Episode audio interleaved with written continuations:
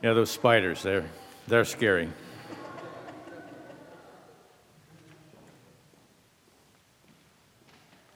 The first reading is taken from the book of Acts, chapter 7, verses 55 through 60. Stephen was one of the seven men chosen by the apostles to serve tables so that the apostles could be free to serve the word. Stephen does more than distribute food, however. For his preaching of God's word, he becomes the first martyr of the faith. A reading from the book of Acts.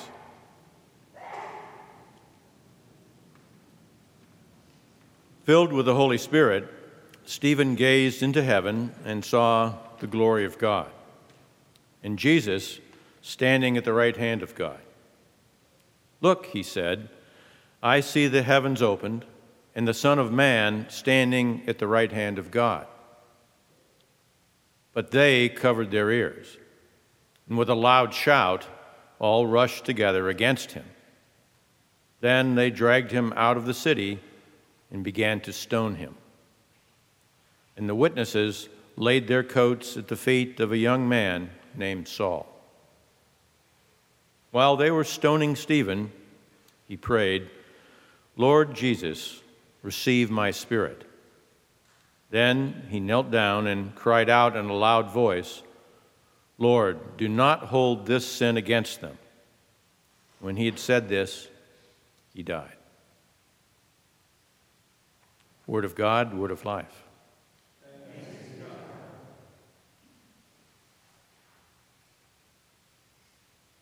The second reading is ch- taken from 1 Peter chapter 2 verses 2 through 10.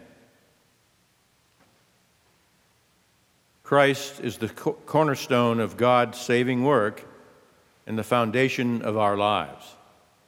We are God's chosen, holy people who continuously celebrate and declare the mercy of God we experience through Jesus Christ. A reading from the first letter of Peter. Like newborn infants, long for the pure spiritual milk, so that by it you may grow into salvation, if indeed you have tasted that the Lord is good. Come to him, a living stone, though rejected by mortals, yet chosen and precious in God's sight. And like living stones, let yourselves be built into a spiritual house, to be a holy priesthood, to offer spiritual sacrifices acceptable to God through Jesus Christ. For it stands in Scripture See, I am laying in Zion a stone, a cornerstone, chosen and precious, and whoever believes in him will not be put to shame. To you, then, who believe, he is precious. But for those who do not believe, the stone that the builders rejected has become the very head of the corner, and a stone that makes them stumble, and a rock that makes them fall. They stumble because they disobey the word as they were destined to do. But you are a chosen race a royal priesthood, a holy nation, God's own people, in order that you may proclaim the mighty acts of Him who called you out of darkness into His marvelous light. Once you were not a people, but now you are God's people. Once you had not received mercy, but now you have received mercy. Word of God, word of life. Please rise for the reading of the gospel.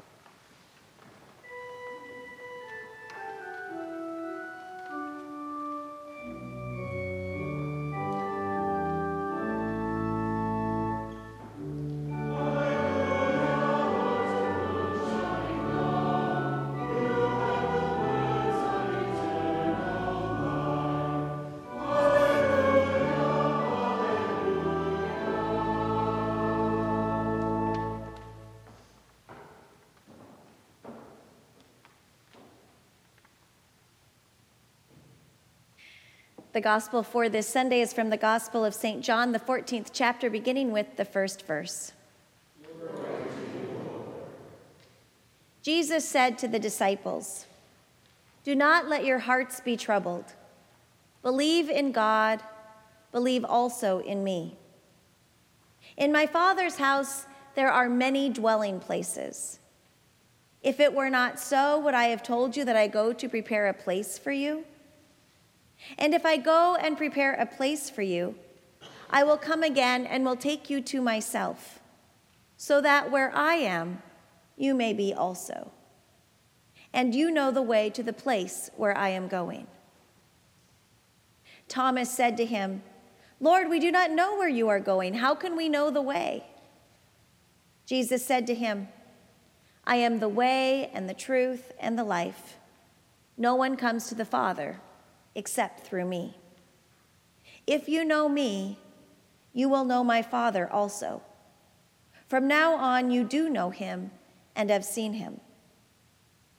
Philip said to him, Lord, show us the Father, and we will be satisfied.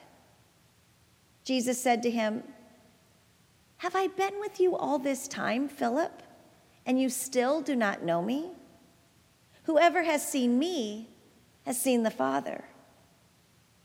How can you say, Show us the Father? Do you not believe that I am in the Father and the Father is in me? The words that I say to you, I do not speak on my own, but the Father who dwells in me does his works. Believe me that I am in the Father and the Father is in me. But if you do not, then believe me because of the works themselves.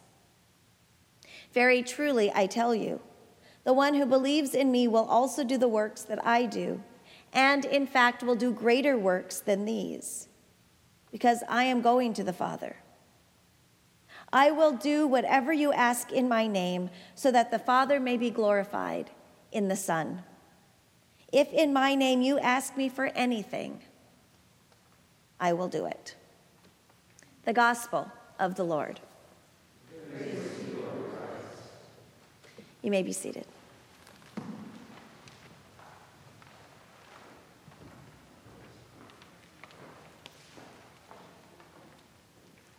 It is my pleasure and my joy to be with you today. Um, as uh, as I, I often say, I say this is the best part of being bishop, but really this is the best part of being bishop is being with you, um, eh, worshiping together, praying together, singing together, and um, and and being the body of Christ together. For those of you who aren't sure what it means to be what a bishop is, or what the Northwest Washington Synod is, or what the Evangelical Lutheran Church in America is, I'll just give a one sentence answer on that, um, which doesn't encompass everything. But the word synod, uh, it comes from the word to journey together or to walk together. And so, together um, with you, there are 113 other congregations who journey together. We walk together, and so we're synod together. We are church together. We are the body of Christ together. And so, bishop is a fancy word uh, to say that I am the pastor of um, with you in that journey. Together, we are the Synod.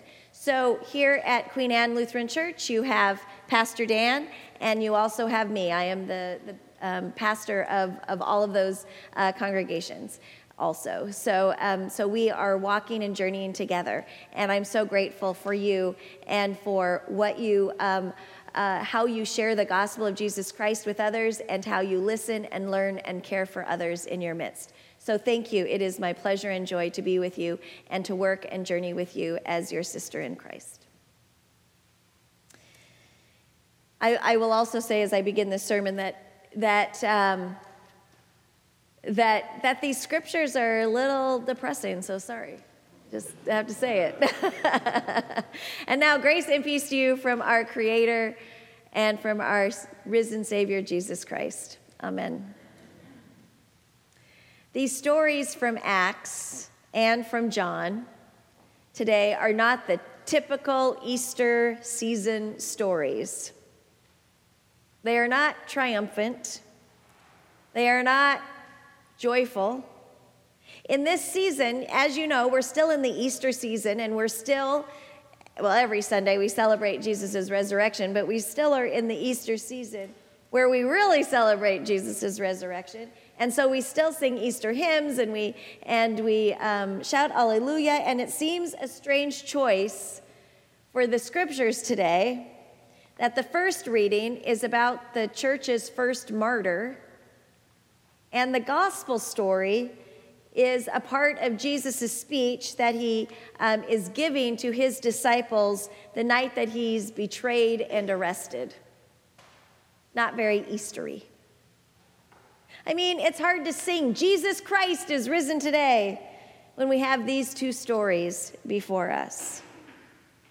It's hard to shout, Jesus is risen, Alleluia, when we are hearing in one story about rocks being thrown at one man's head, and in the other story, betrayal, leading to being nailed on a cross. We must remember that both of these people died because of mobs and religious conviction. But maybe, maybe in today's world, these are the very stories we need to hear. Because sometimes, even in the Easter season, sometimes it doesn't feel very resurrectiony. I don't use that word, I just made it up, so. Sometimes life seems brutal and hard. And truthfully, if we take seriously that we are people of the cross, we are mindful that Easter is not all about victory. In the gospel, Jesus tells his disciples on that fateful night, what we know as Maundy Thursday, that he is leaving, that he is going to be gone. In the book of Acts, the story of Stephen reminds us that the stakes are really high. These stories tell us that, that Jesus is never really about glory and pageantry. As much as we celebrate and know and trust that Jesus is the risen Lord, it was never about glory. These stories remind us that just as in the past, we know that today the good news of Jesus is not always heard, even by those who say they follow Jesus. I would venture to say that sometimes we don't hear the good news of Jesus. Unfortunately, Tragically, really, the story of Jesus' resurrection does not stop the human race, including religious people, from spilling blood and resisting God's mandate of love and grace and justice. Remember, the people who killed Stephen were not the thugs of their society. They were, as far as we can tell from scriptures, upstanding members of religious communities. They were elders, religious professionals, priests. They were guardians of vital traditions. They were important people who were worried and upset by what Stephen was saying. I mean, in chapter 7, before he was killed, Stephen did make some pointed accusations. And he did challenge the understanding that the temple was to be in Jerusalem. But where did they get the idea that stoning was a justified response to his words? Okay, it does say in Leviticus 24 16, one who blasphemes the name of the Lord shall be put to death. The whole congregation shall stone the blasphemer, aliens as well as citizens, when they blaspheme the name shall be put to death. So it does say that, but still, in Acts 6, we read that it seems Stephen's only crime was performing, and this is a quote, performing great wonders and signs among the people. He's performing great wonders and signs among the people. But then, when he's doing this, when he's performing these great signs of wonder, Religious folks begin to argue with him. And then they get some people to lie about what he's saying and about what he's doing. And then he ends up before the council.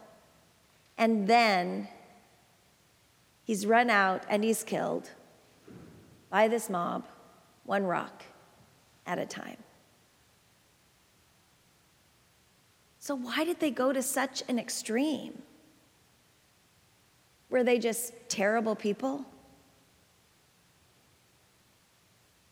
I think we know the answer. And it's not just because of Leviticus 24 16. In fact, they might not have even known that verse. You see, the people who stoned Stephen are not that far removed from us or from our society. We know because violence has often been the answer towards someone that we disagree with.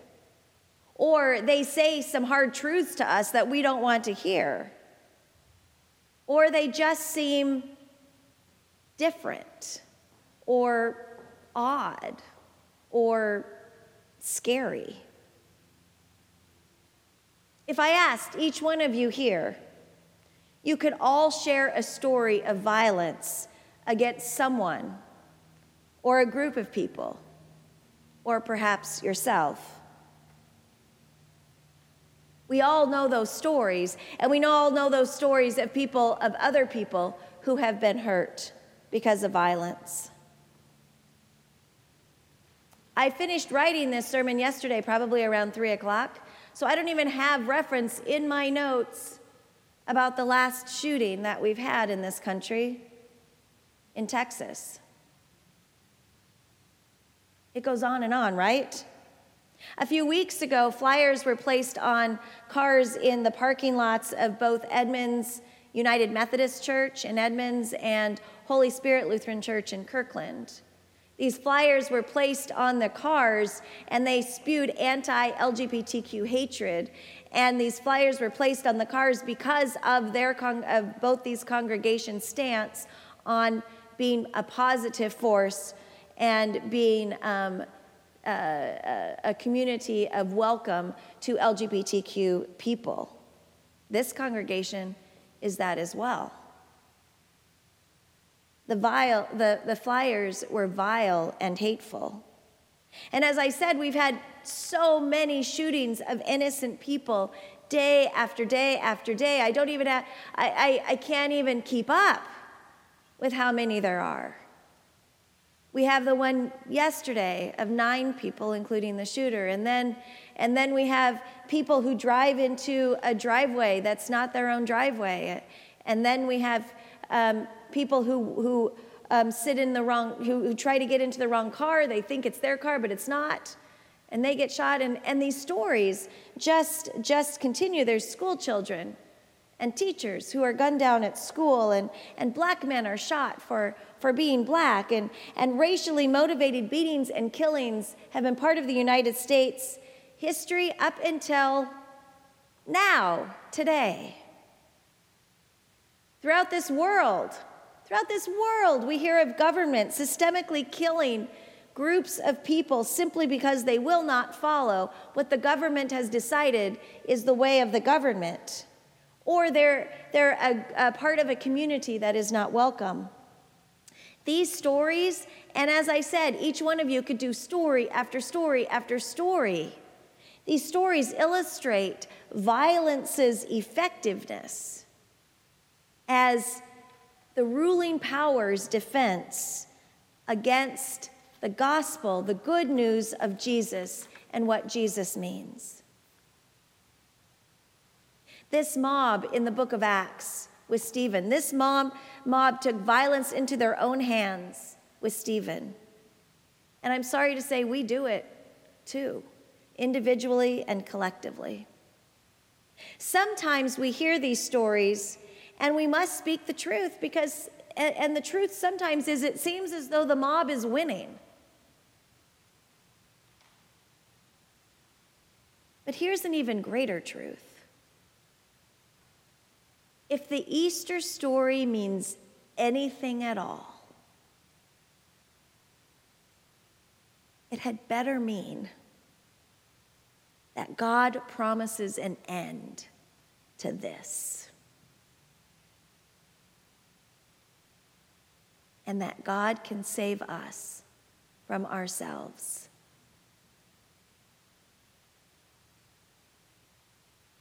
So let's leave this story of Stephen for a minute and go to the Gospel of John. The gospel we heard today is where Jesus is in the upper room with his disciples and he's giving a speech. And as a reminder, this is the night that he washed his disciples' feet. He first said, This is my body, this is my blood. The night Judas slipped out of the room and the night Judas kissed him in order to betray him. The night all the disciples fell asleep. The night Peter cut off the guard's ear and Jesus healed the guard's ear the night Jesus was wrongly arrested. That's the night we're talking about. That's the night Jesus gives this speech. So, hear these words again that Jesus says to his disciples Do not let your hearts be troubled. Believe in God, believe also in me. In my Father's house there are many dwelling places. If it were not so, would I have told you that I go to prepare a place for you? And if I go and prepare a place for you, I will come again and will take you to myself, so that where I am, there you may be also. And you know the place where I am going. Thomas said to him, Lord, we don't know where you're going. How can we know the way? And Jesus said, I am the way and the truth and the life. No one comes to the Father except through me. If you know me, then you know my Father also. From now on, you do know him and have seen him.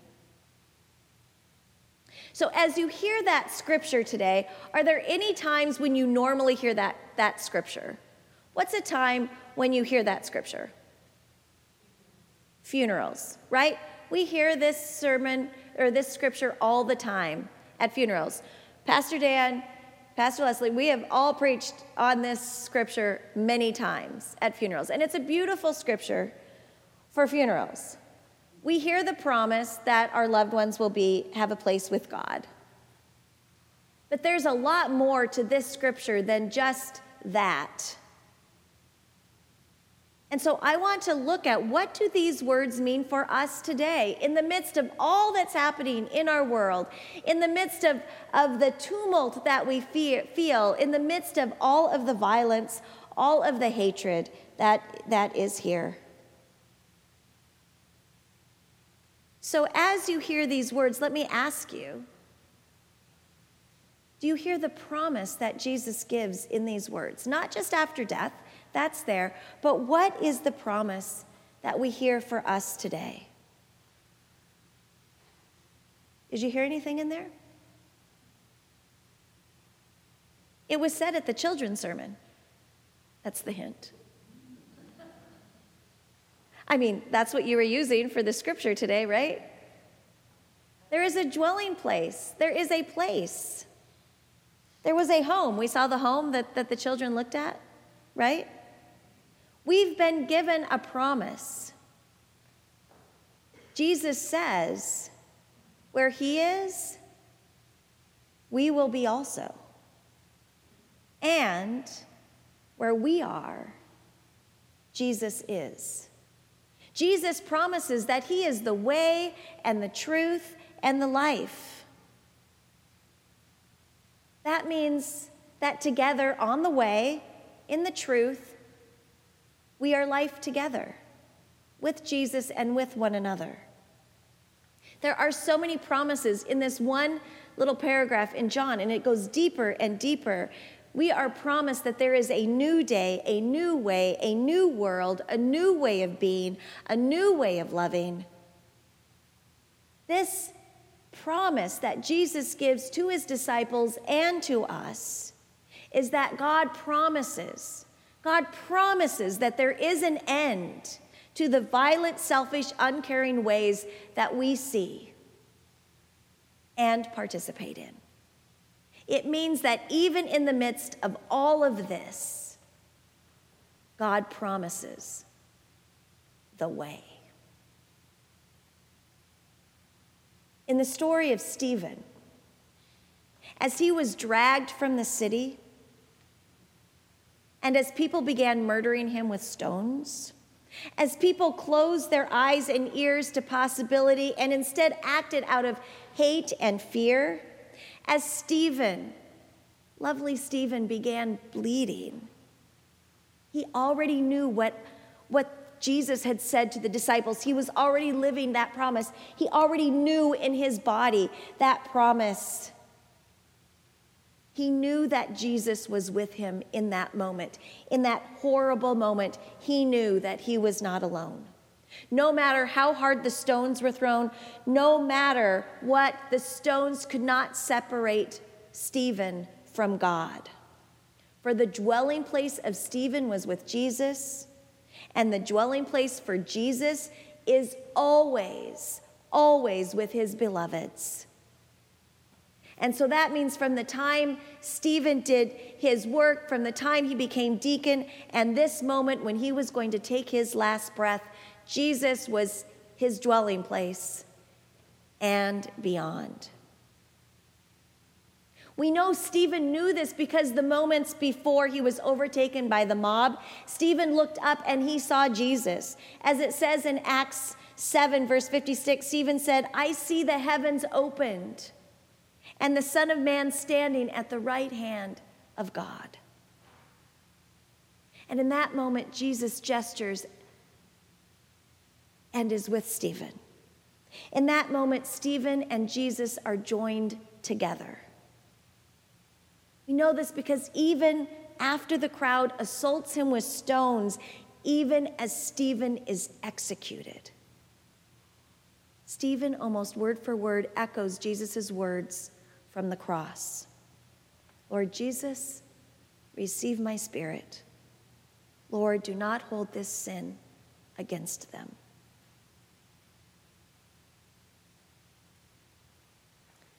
It's a remarkable connection between Jesus and Stephen in the dwelling place that is here, in the dwelling place of God's love and presence and wholeness. And this connection, this connection cannot be broken. This is a connection that even people who were so sure they were doing something right by killing someone cannot divide. This is a connection where even where even an enemy of Jesus is present and the connection goes beyond Stephen to wrap to wrap around this enemy. Who else was there at this that, that we know? Saul. Saul was there. We all know Saul. If Saul didn't have this experience, we'd have a very short New Testament. But Saul was there. Saul was there holding the cloaks of the people who were stoning Stephen.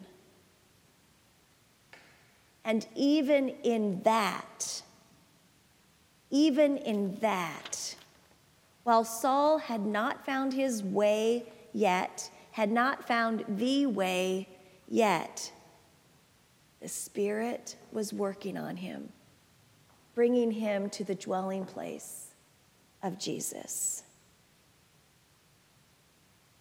Fundamentally, as horrible, really, as this story is, as wrong as it is, as much as we continue to lament Stephen's death, there is this hope that permeates this story as well. There is something more than a tragic story. There is this connection, this joining, this dwelling place, this love, God's love, that even hatred and death cannot separate. We know Stephen knew this. And Saul, Saul who becomes Paul, we know what happens with him.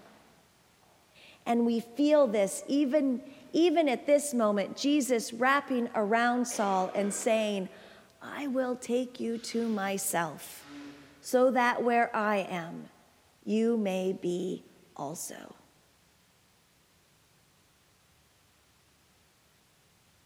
for us today. We hear so much of, of the hatred and the violence, the anti Semitism, the all of the, the separation of people, the, uh, the discourse that, that, that sometimes makes us feel empty and alone and wondering. And yet, we have this promise that even now we are living in this dwelling place, now and forever. We are joined together in Christ and in Christ's love. And so I say to you, my beloveds, do not let your hearts be troubled. Do not let your hearts be troubled.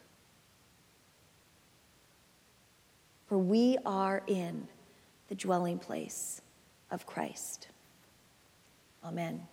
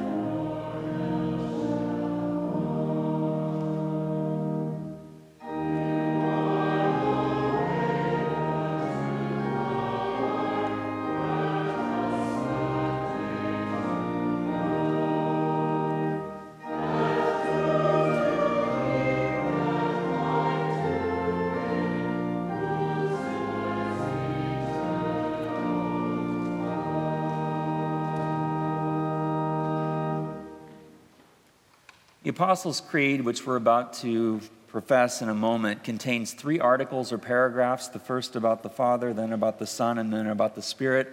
The words I believe in Latin mean I give my heart to. So, in saying the Apostles' Creed, we give our heart to the conviction that God created the world, that the world is good. We give our heart to, second, the conviction that God became present to us, as we heard in the sermon, uh, in Jesus Christ. And that, thirdly, God sustains us through the Holy Spirit. Let us now confess the words of our faith in the Apostles' Creed. I believe in God the Father, creator of heaven and earth. I believe in Jesus Christ, God's only Son, who was conceived by the Holy Spirit, born of the Virgin Mary, suffered under Pontius Pilate, was crucified, died, and was buried. He descended to the dead. On the third day he rose again. He ascended into heaven. He is seated at the right hand of the Father. He will come to judge the living and the dead. I believe in the Holy Spirit, the Holy Catholic Church, the communion of saints, the forgiveness of sins, the resurrection of the body, and life everlasting. For the prayers of the church, we invite you to be seated or kneel, whichever your preference.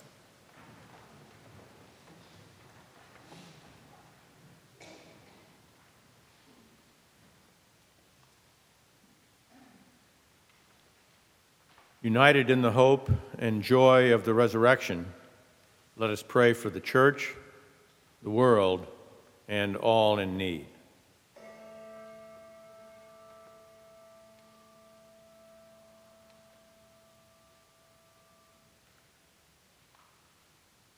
God of life, strengthen your church to proclaim your gospel of peace, even in times of trouble.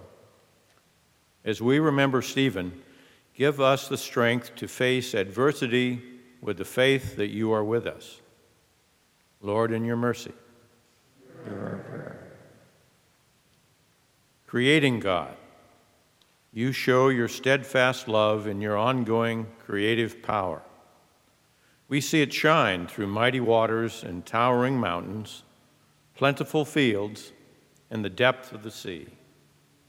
Help us protect the earth from the forces of pollution, erosion, extinction, and global warming.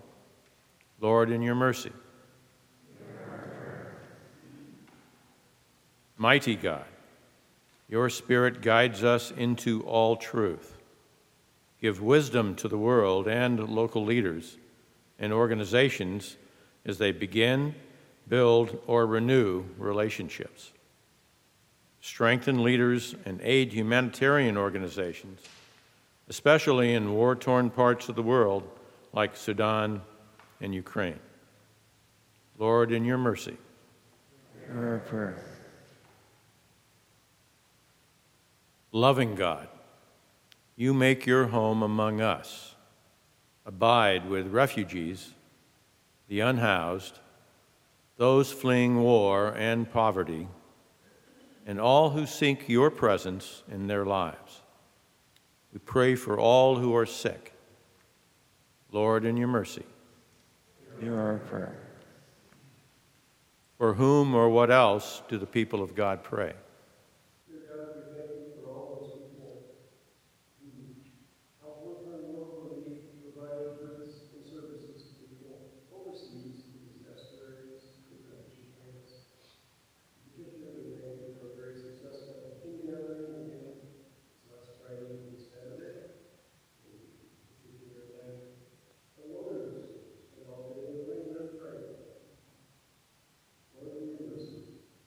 Hear our prayer. Our prayer.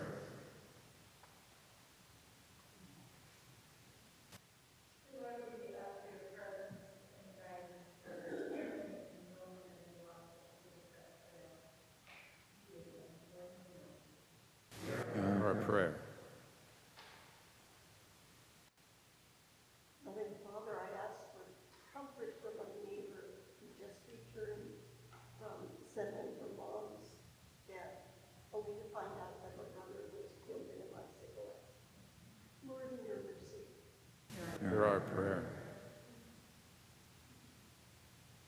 Holy God, we pray for each person gathered here today that you be with them, that you dwell and abide with them in their joys and in their sorrows.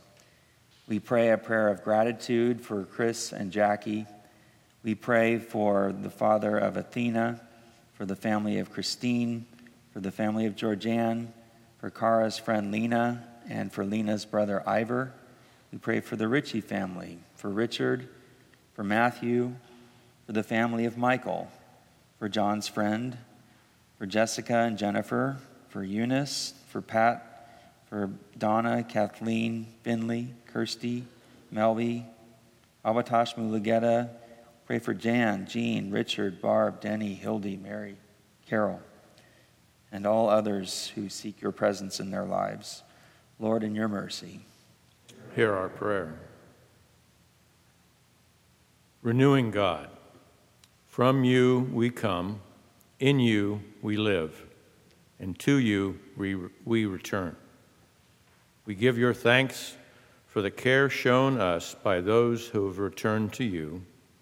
Embolden us to hope in the victory of life over death, in the love you have for us in Christ, in Christ Jesus. Lord, in your mercy. Hear our prayer. Rejoicing in the victory of Christ's resurrection, we lift our prayers and praise to you through Jesus Christ, our risen Lord. Amen. Please rise as you are able. The peace of Christ be with you always. Please share the peace with one another.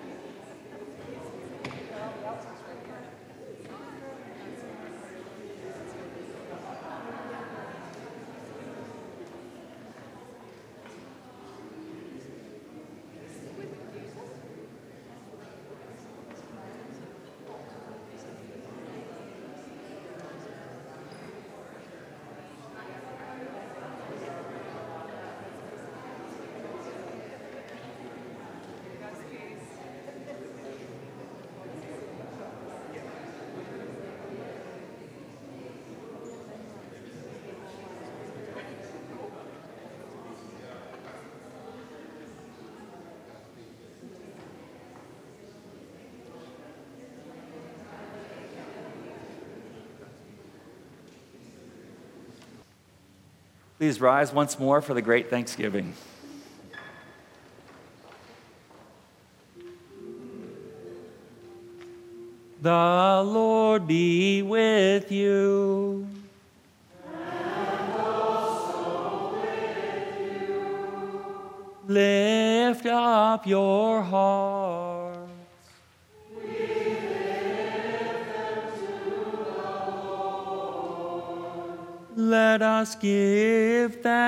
To the Lord our God.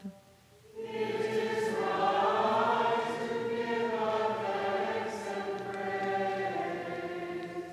it is indeed right, our duty and our joy, that we should at all times and in all places give thanks and praise to you, Almighty and merciful God, for the glorious resurrection of our Savior Jesus Christ, the true paschal Lamb who gave himself to take away our sin, who in dying has destroyed death and in rising has brought us to eternal life.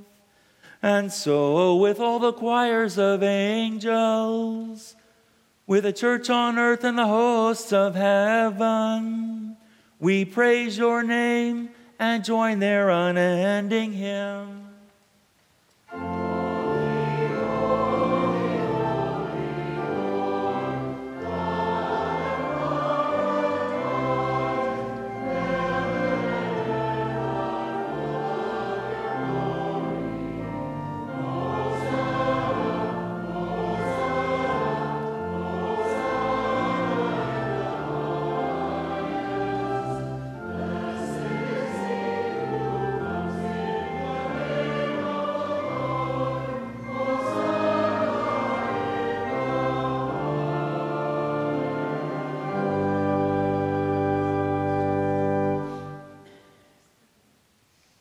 In the night in which he was betrayed, our Lord Jesus took bread and gave thanks, broke it, and gave it to his disciples, saying, Take and eat.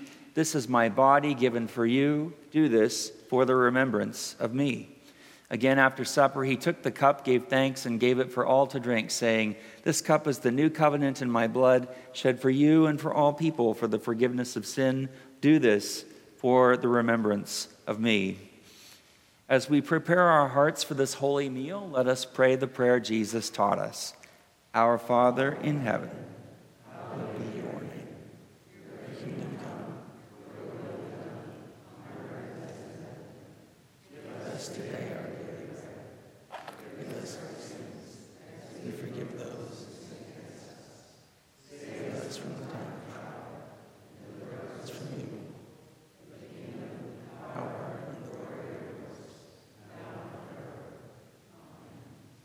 In this place of grace, all are welcome to the table of grace. If in place of the Eucharist you wish to receive a blessing, simply fold your arms. In the Lutheran tradition, we teach that while Christ fills all things, he comes to us in a special way, namely a loving and forgiving way through the sacrament of bread and wine. For those of you who are receiving from the pew using a communable, I invite you at this time, please, to have that ready and follow my direction. Come and taste the joy of God. This is the body of Christ given for you. This is the blood of Christ shed for you.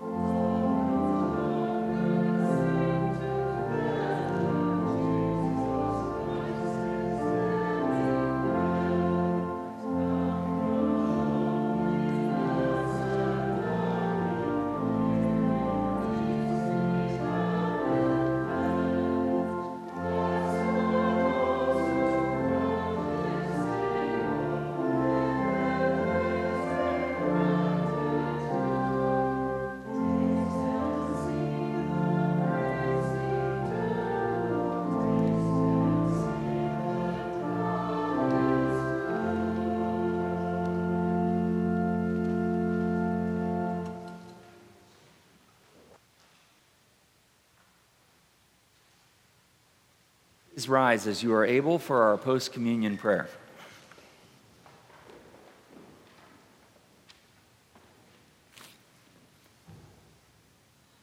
Gracious God, in you we live, move, and have our being. With your word and this meal of grace, you have nourished our life together. Strengthen us to show your love and serve the world in Jesus' name. Amen. Please again be seated. Welcome once more to Queen Anne Lutheran Church.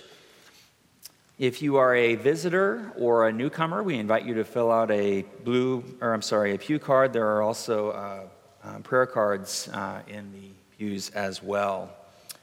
We welcome today our uh, Bishop, uh, Shelley Bryan Wee, Thank you so much for sharing the word and for leading our forum.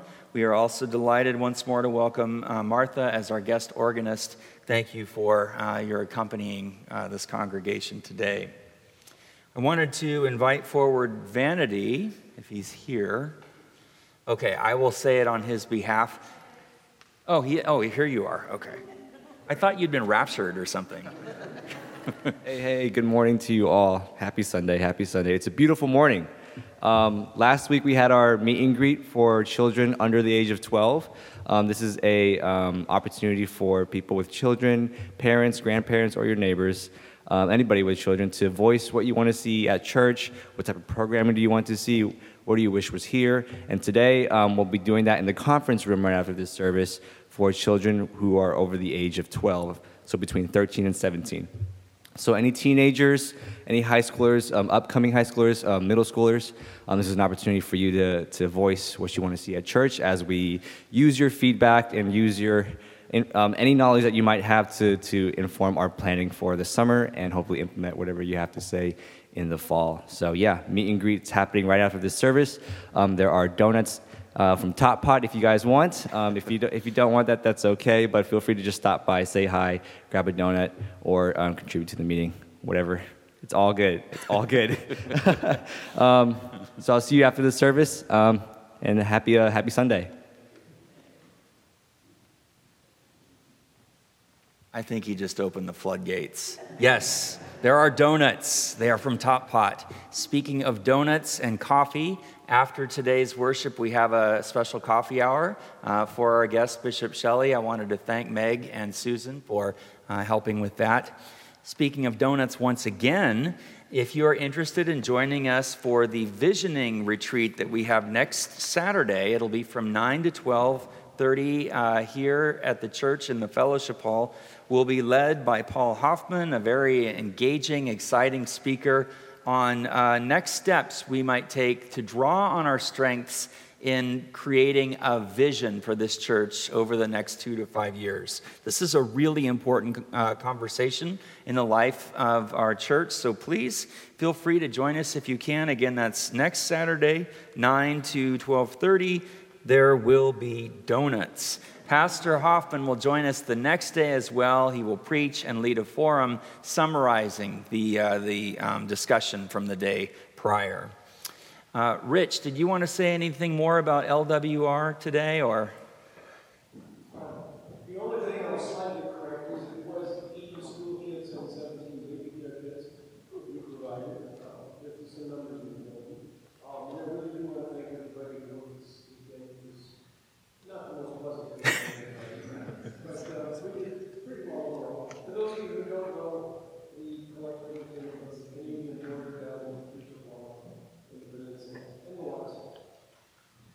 So, this is a fascinating effort that's been going on for some time at the church where uh, quilts are made here, and then, uh, as part of a much bigger operation, as Rich was just talking about, they're, uh, they're packed and sent uh, all across the world.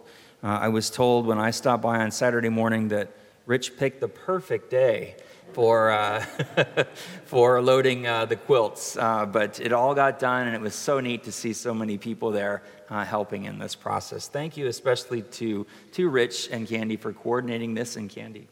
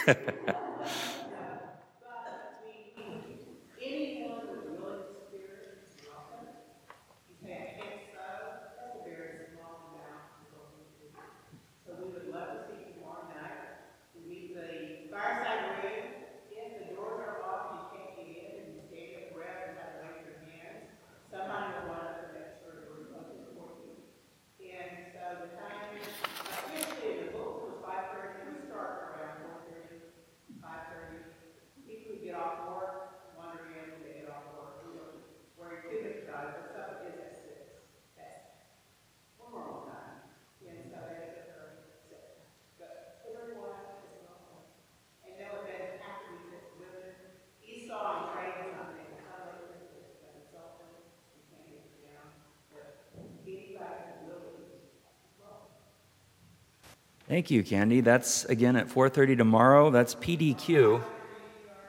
Okay, here. PDQ stands for pizza, damsels, and quilt dam, and quilts. Is that right? But uh, all are welcome. And then on Wednesday morning, uh, beginning at about 9:30, there is a, uh, the uh, sewing and service group if you would like to roast the pastor, this is a perfect opportunity. We have coffee at about 11:30, and uh, Sally Wilson is coordinating that effort. Uh, so uh, please, it's really a great group, and they do a lot of great work, and we'd love to welcome anyone else who's interested. So uh, those events uh, just come for coffee. Uh, and it's all listed in the, this week's calendar. Two last things, just quickly. First, beginning on Sunday, May 28th, that's Memorial Day weekend, we're switching to one service at 10 o'clock. And then uh, the last day of that one service Sunday will be Labor Day, uh, September 3rd. We're actually not shrinking the time, we're just moving it back a little bit so that it's easier uh, to track on, in terms of the calendar. So uh, we, we begin our summer schedule service on May 28th. Finally, uh, Bishop Shelley mentioned uh, various hate crimes. Uh, I'm troubled by much of what she had to share, as I'm sure most, if not all of you are as well. Uh, I was surprised to learn that Holy Spirit Lutheran was also um, victimized in this process. One of the things that she talked about more so at the 8 o'clock service was the vandalism that took place several weeks ago at Temple De Hirsch Sinai in Capitol Hill. You'll notice on the bottom of page 14, the uh, CEO of the Anti Defamation League is going to be giving a talk there on anti Semitism today. I'm going to be at that, and I invite any of you who support uh, the kind of resistance against this uh, hate uh, to join me. That's 9:30 to 1 on Thursday, May 25th. As one person, we can do little, but together we are strong. And so, again, I would encourage you, if you're interested, please speak with me. Uh, I would love to have you accompany me to that uh, workshop. Okay, uh, are there any other announcements for the good of the congregation? Then please rise as you are able for the benediction.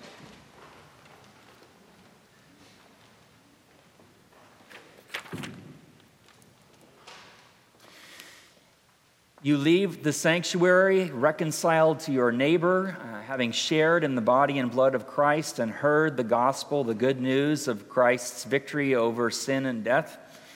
You enter a world that is full of hate and that is broken and is in need of healing. Receive the blessing and trust that God goes with you. The Lord bless you and keep you. The Lord make his face to shine upon you and be gracious to you. The Lord look upon you with favor and grant you peace.